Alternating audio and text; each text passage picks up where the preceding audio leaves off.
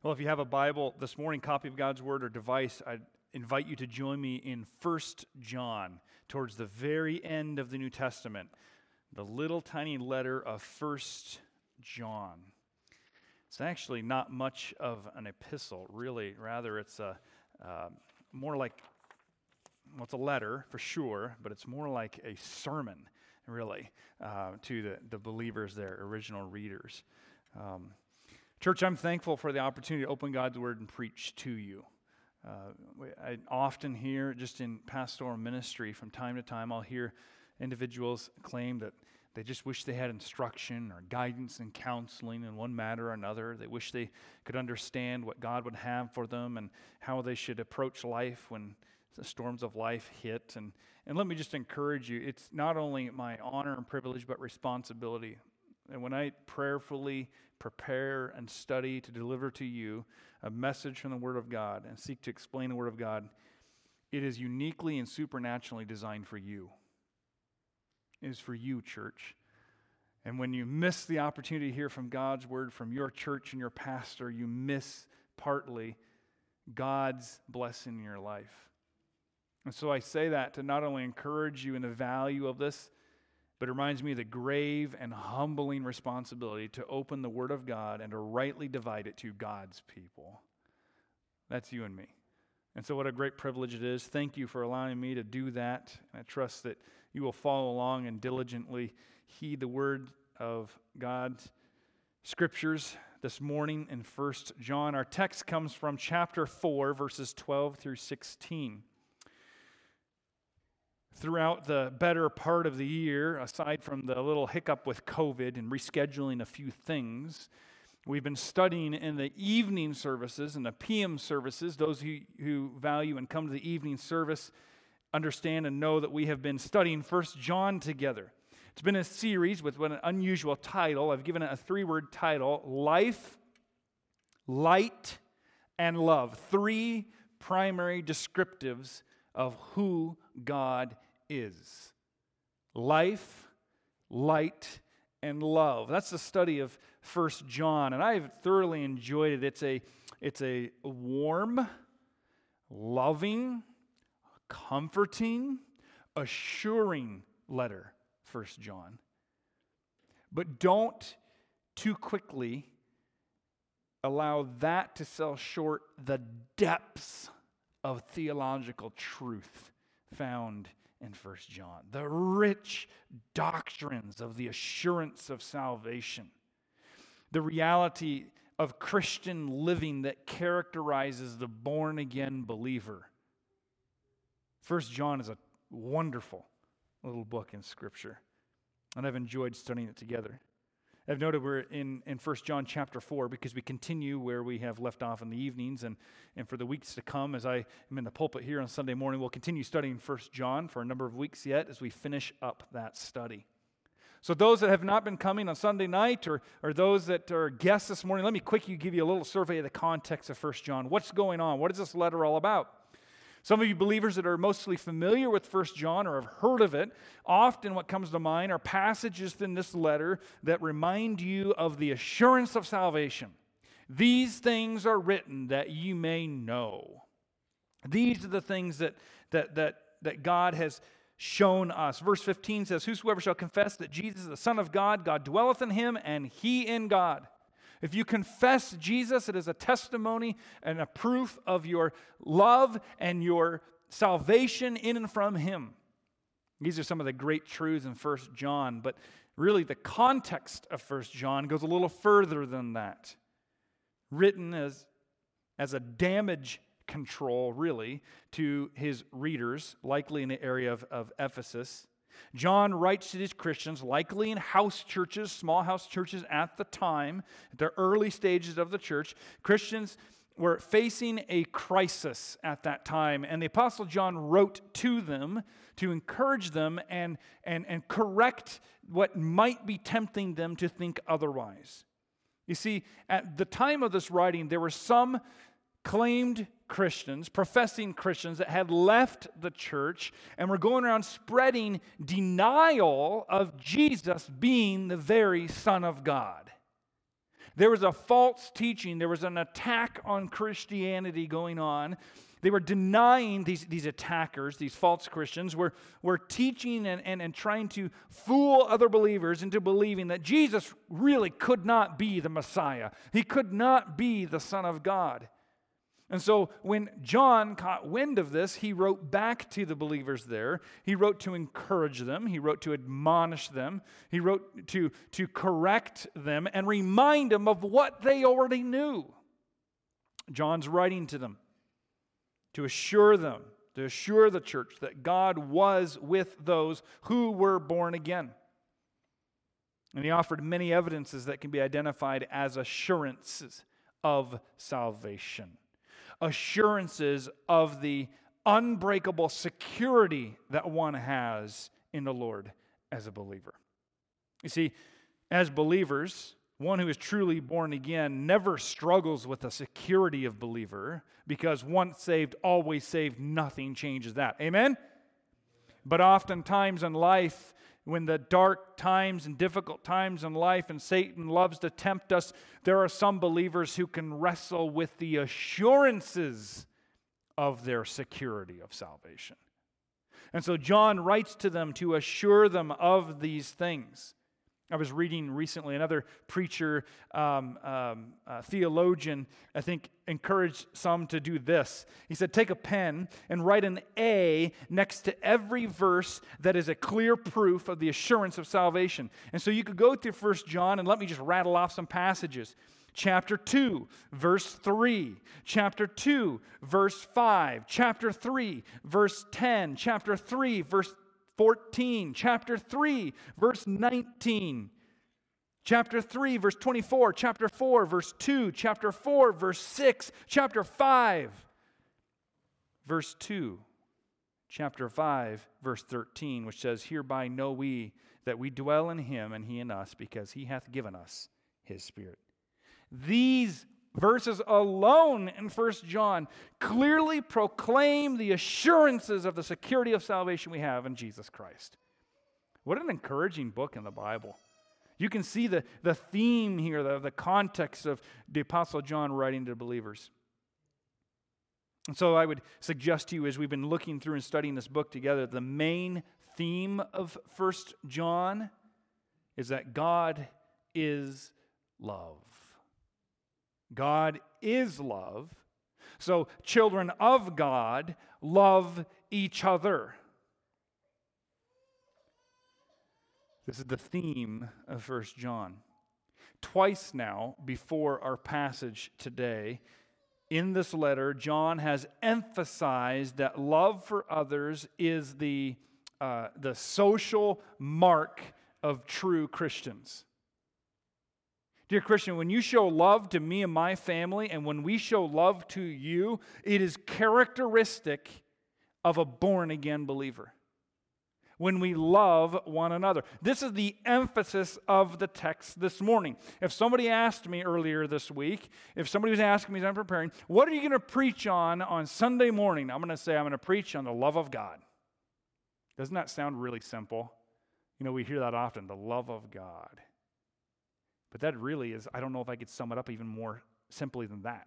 This is all about the love of God. Weeks prior, as we were studying verses 7 down through 11 of 1 John 4, it's all about God is the essence of love. That because of God, we can love. God demonstrated his love in the greatest way through Jesus, sending him to die for us in that sacrificial love.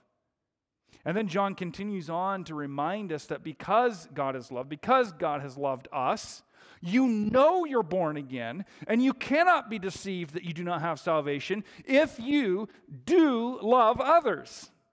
Here is the characteristic, here is the, the evidence of salvation. We've most recently looked at how God Himself established the pattern for the love that He requires of His children. And now, once again, John challenges his readers to a very high standard of love. Our day and age and, and Western American vernacular, just the statement, the word itself, love, has so many different meanings. But the love that John speaks of here is a God love, an agape love. Love is not something that we that, that we have and fall in and fall out of, but love is a choice, a decision to sacrificially love someone else, to demonstrate that love towards someone else. So those who are born, born of God have received his love. So they should evidence that quality of love to others. And Christians, you already know. We can give praise and thanks to God for the Holy Spirit that works in our lives to perfect God's love as we love others. So we're going to look at these verses 12 through 16. Title our message this morning Love's Evidences and Evangelism. The evidences and evangelism of love. Let's go to the Lord in prayer before we get any further again. Father, thank you for your word and the opportunity to read it, to study it, to know it, and to apply it. Thank you for the work of the Holy Spirit that gives us understanding, that shows us where we are wrong, where we need to grow. We thank you for conviction. And Lord, the, the dear people here at Calvary, thank you for their gracious, attentive patience as we look at your word, word for word, and seek to understand it. In Jesus' name I pray. Amen. All right. Love's evidences and evangelism. By the way, these are the basics to the life of a Christian. These are just the, the rudimentary, fundamental basics to every Christian life. This is not some high caliber Christian living. This is basic Christian living, loving one another. That is basic. All right? So, the evidence of love. Look at verses 12 through 13, the, the first two verses in our text here. And, and we're going to notice that whereas in verses 7 through 11, we've been studying those most recently. If you haven't been here in the evenings, go and listen to the recordings, get caught up. This is an excellent study of God's Word. But verses 7 through 11 is that God loves us. That's the message of those verses. And hence we ought to love one another. The emphasis of verses 12 and 13 that we're looking at now is that when we do love one another, we give evidences of certain truths. The first truth that we see is that love evidences the truth of God's person to the world. The very truth of the person of God is shown to the world and evidenced to the world when we love. The first part of verse 12 says, No, no man hath seen God at any time. At first, these words seem kind of out of place with the theme that John is speaking of here. They do not seem to fit the context, yet they very much do fit the context as we study. Earlier, we read in, in uh, uh, verse 8 that God is love. Do you see that at the end of verse 8? God is love. And since no man has ever seen him, how can the world know that God is love, that this is true? Well, the world knows it when they see love in God's children, in and amongst God's family. One of the ways God reveals himself is, is through the love of his people. We, we can see that in sort of a, a simple way when you see uh, in, in, a very low caliber love sort of a way. Probably more of a, a, phileo love or an eros sort of a love. But when we see two individuals together and they're holding hands or they're walking together, or they sit very closely together, we, we go, hmm, there's probably some feelings between the two of them. They probably enjoy the company of each other. When you see one of my younger children snuggling up to mommy or daddy on Sunday evening or at, the, at, a, at, a, at an event or whatever it may be, or on the couch we're sitting together watching a movie as a family and, and they snuggle up really closely and you were to observe that, you would, you would probably summarize that, that that child loves that parent. When the demonstration of love is shown, it's evidence of that love. It's not very difficult to see. This is really what John is zeroing in on here. A similar thought is expressed in the Gospel of John, uh, to the left in your Bible, over in John chapter 1 and verse 18. I won't turn there, but let me note a word in that passage. John 1:18 The apostle writes there, and he says that the Son has declared or brought him forth. Him being a, a capital Him, the Son. That is, God has made known to the world through Christ when He dwelt among us. This is how God was made known to the world through Christ. What are the ways that God reveals Himself to the world? Well, there's natural revelation. We sang about this, we read about this in Isaiah in our scripture reading this morning when the rocks and the mountains cry out, a mighty creator. That's natural revelation. We can see special revelation through the very written word of God, the inerrant word of God from cover to cover. Every word is true and trustworthy. That's special revelation. And we can see God through his Son, Jesus Christ, the manifestation, the incarnation of Jesus Christ. In his earthly ministry, Jesus' ministry was to point others to God. I am God. I am one with God. I have come to seek and to save. God shows himself through these ways, and John shows us yet another way that God is seen, and it is when God's people, the family of God, love as God loves, the world goes, aha, this is God. This is the testimony of that. So, the, this declaration that is, God was made known to the world through Jesus Christ. Jesus said himself in John 14 9, He that hath seen me hath seen the Father. Hath seen the Father. If you see me, Jesus says, you have seen the Father. And today, God is made known to the world through the believers who dwell in God and God in them. What an incredible responsibility, church, believers. What an incredible responsibility we have to give the world a proper perspective of God. The world will know that the God whom we cannot see is love when they see his children manifest that love to others.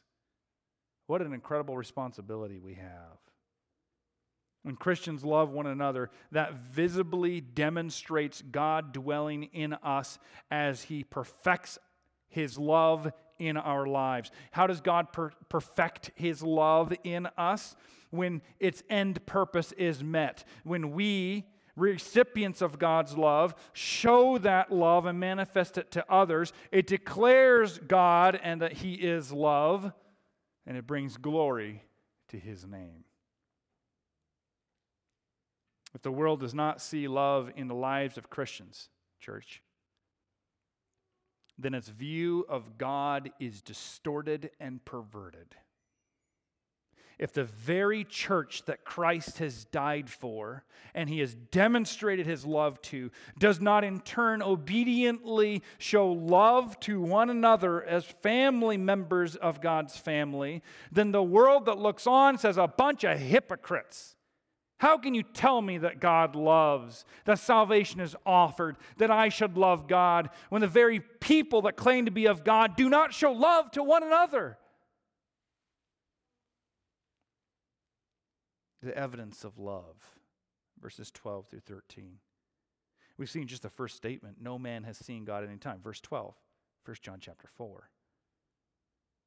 We've seen love evidences the truth of God's person in the world when we love one another. But we also see in the second part of verse 12 that love evidences the truth of God's presence in a believer. When we manifest love, it, it evidences the very presence of God in our lives as a believer. The, the text says, If we love one another, God dwelleth in us. If we love one another, God dwelleth in us. So when we love others, we give evidence of God's presence in our lives.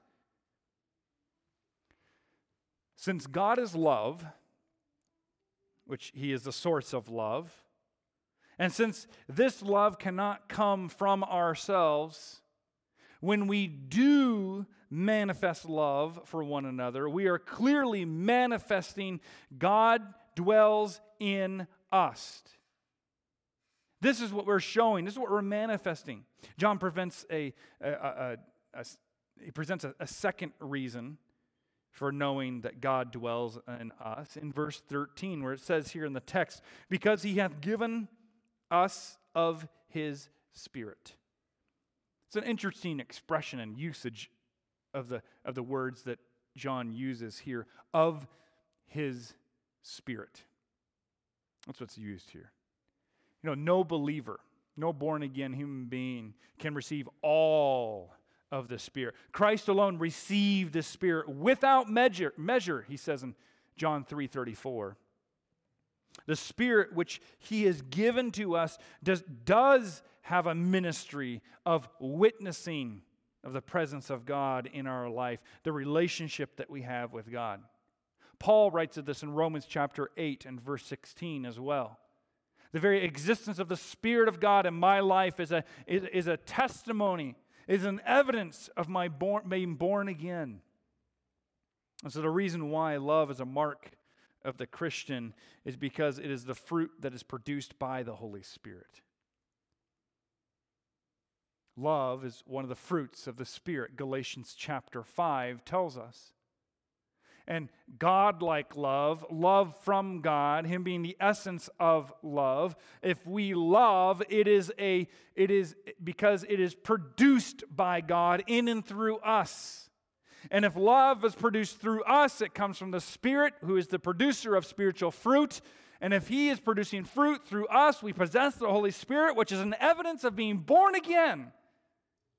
This is the evidence and the testimony of believers.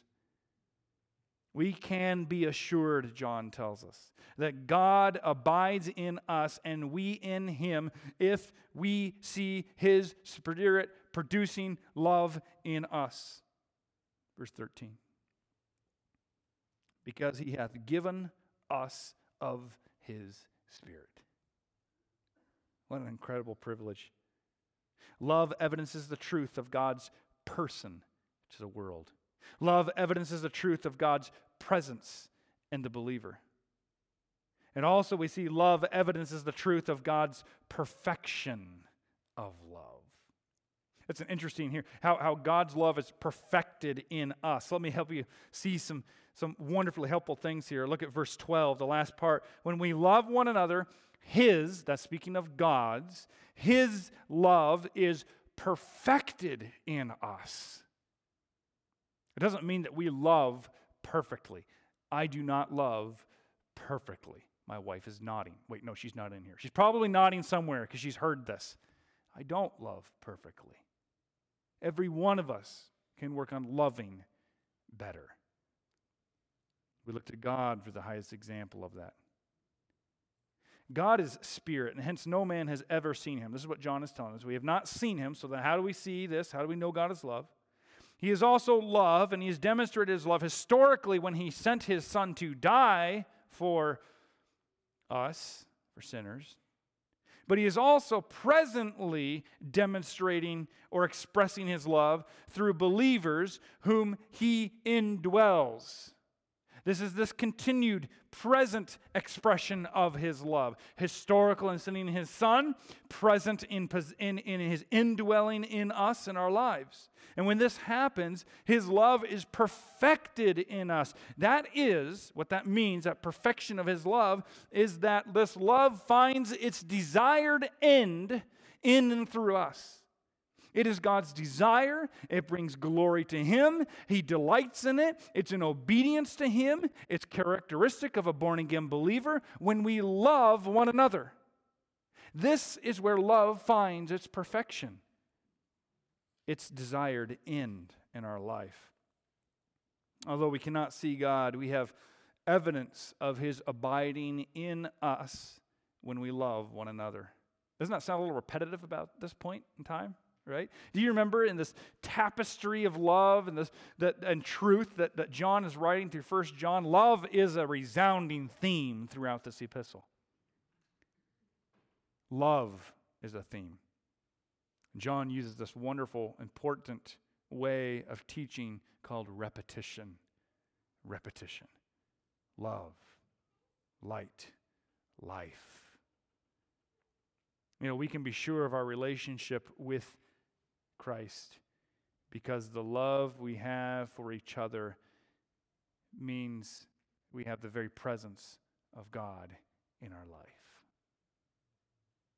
Secondly and lastly, we see in verses 14, 15, and 16, those three verses, and then we'll stop this morning. We see an evangelism in and through love. An evangelism, a testifying, a proclaiming of the gospel.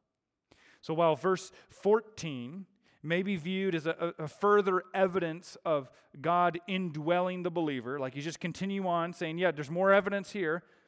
I'd like to, to show you a, maybe a little bit different thrust here in verse 14. Because of what John had seen and known. Let me read verse 14 first. It says, And we have seen and do testify that the Father sent the Son to be the Savior of the world.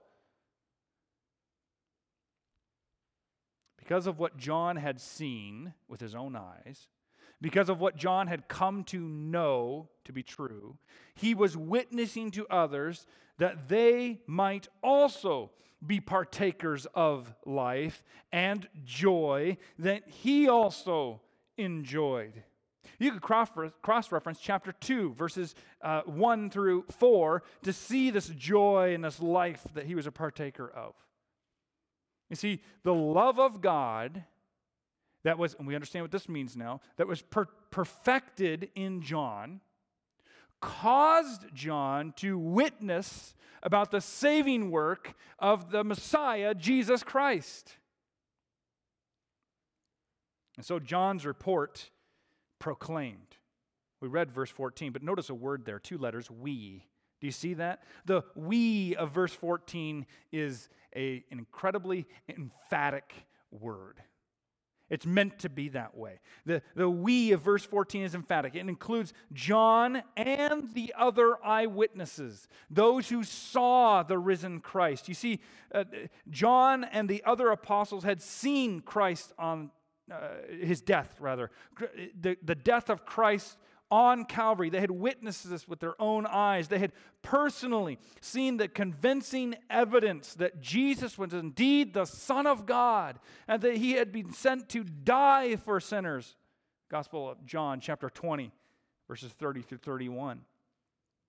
They had witnessed God's love in action. They had watched Jesus pay the highest price for the life and the salvation or redemption of lost mankind. John had seen, he was testifying to his readers. The word there, testify, is in the present tense. What does that tell us? Well, it helps us understand, it indicates that this is a continuous thing, not just once or even occasionally, not just, well, I shared, I told everybody I was a Christian once, so therefore I'm good and done. I never have to anymore. This is a, a present tense, this is a continuous action.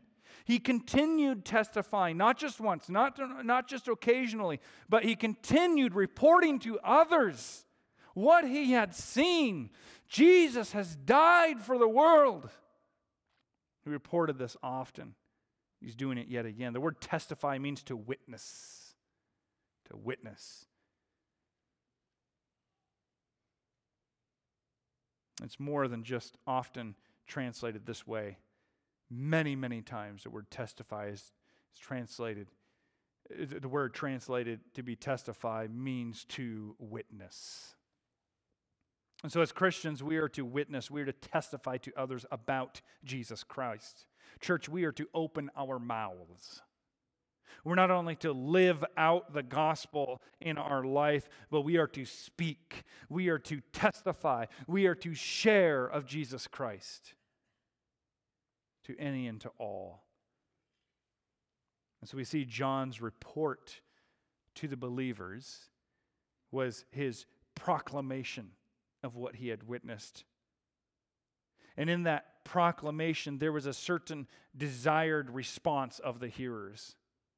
Why did John witness of God's provision of salvation? Why? So that whosoever I believe, very clearly and unavoidably teaches an unlimited atonement here that's offered to the sins of all. Whosoever, Scripture says, shall confess that Jesus is the Son of God. Whoever confesses this It is an evidence that God dwelleth in him and he in God. See, God, John is not speaking of a salvific confession here of what we once did when we confessed our sins to God. We confessed there was nothing we can do apart from God and His redemptive offer of Jesus for our sin. This is a confession that would be a lot like an amen during a sermon. A yes, Jesus is Lord. Jesus is the Messiah. When a preacher speaks it, God has sent His Son that the Messiah has come and that salvation has been provided for. And we say, Yes, say it is so. It is true. This is the confession that he's speaking of. And he says, Those who confess that Messiah is the Son of God, it is evidence that God dwells in them. Why? Because do you remember? You remember how I shared that this letter was written as a sort of a damage control because there were believers that were, that were being, uh, that, that, that, that those who were once in the church were trying to lead astray, saying, yeah, Jesus is not the Messiah. This is just some man made religion. He's not the born again Son of God. He's this, this or, or the Son of God, so we might be born again. No, this isn't, this isn't. And he writes to them and says, No. When you confess that Jesus is Messiah, it is evidence of being born again. Because false teachers would not do so. Verse 15. John's desire was that people would respond to the message of salvation and confess Christ. And confess in, in Acts chapter 4 and verse 2 means to acknowledge and accept all that is true about Jesus Christ. It involves his person, it involves his work. It means the same thing as to believe on him. And so when one makes this confession, it is further indication that God dwells in him or her and he or, or she in God. This confession is an indication of one's salvation. So, when, again, when John says here that the evidence of abiding in God is that we confess that Jesus is the Son of God, he means that the, the, the, the confession is the evidence that you are saved. Someone else, uh, someone else has, has, has written this and says this way I quote, confessing Jesus as the Son of God is basic Christianity. It is not advanced Christianity. Confessing Jesus as the Son of God is basic Christianity. This confession was especially important to John's readers because of the false teaching of that day. We have false teaching like that today. It exists. It exists today. Our children hear it. We hear it. We see it. It's all around us. John says, Do not be discouraged. Do not be deceived. These are the evidence of being born again. John spoke of the reality enjoyed. Verse 16 says, And we have known and believed the love that God hath to us. God is love, and he that dwelleth in love dwelleth in God, and God in him. You see, the false teachers had raised doubts in the minds of John's readers. And so, to relieve these doubts regarding their spiritual status, John again reminds these Christians, reminds his readers, which includes us, of the spiritual truth where John speaks of both himself and his readers in verse 16. And we. It's again emphatic. We have known and believed. Do you remember when you believed? He says, Do not forget, you we have known, we have believed, that is a knowledge and faith established in the past with a present and lasting uh, result. What is it? The love that God hath to us. Or you could say, in us. This is what we know, verse 16. So then the, the final half of this verse reiterates and summarizes the truth of this entire section we've been looking at. God is love, and he that dwelleth in love dwelleth in God, and God in him. Your friends, through trusting Christ as Savior, we come into relationship with God. Amen. A right relationship with God. God's Spirit came to dwell in us. And as the Spirit produces the, the fruit of love in and through our lives to others, that love becomes evidenced and witnesses that we are indeed dwelling in God. These are the assurances that we see this morning in 1 John. Love is the expected mark of God's presence in a Christian's life.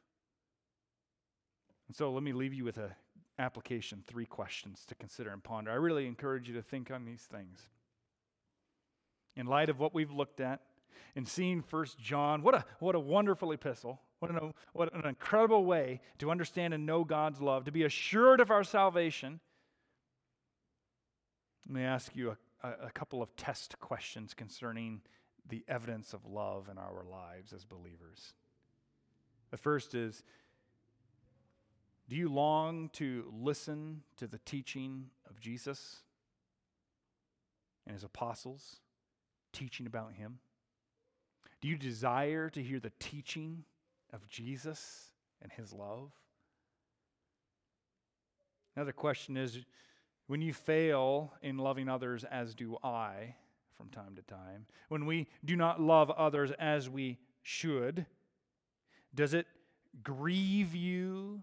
And does it drive you to run to God in forgiveness and repentance so that He might restore and strengthen you to love as you ought? Do you, do you ever do that when you recognize that you don't love as you ought to?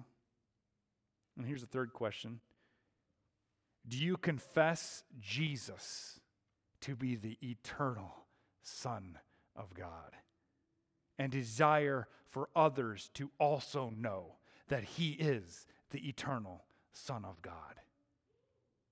Dear Christian, I encourage you to think on these things because the answer to these things evidence evidence in part you're being born again and in relationship with God. You know, we as a church have been given the enormous and humbling responsibility to bear the gospel message to the world that is around us. But the world cannot know of the love of God until they see it evidenced in our lives.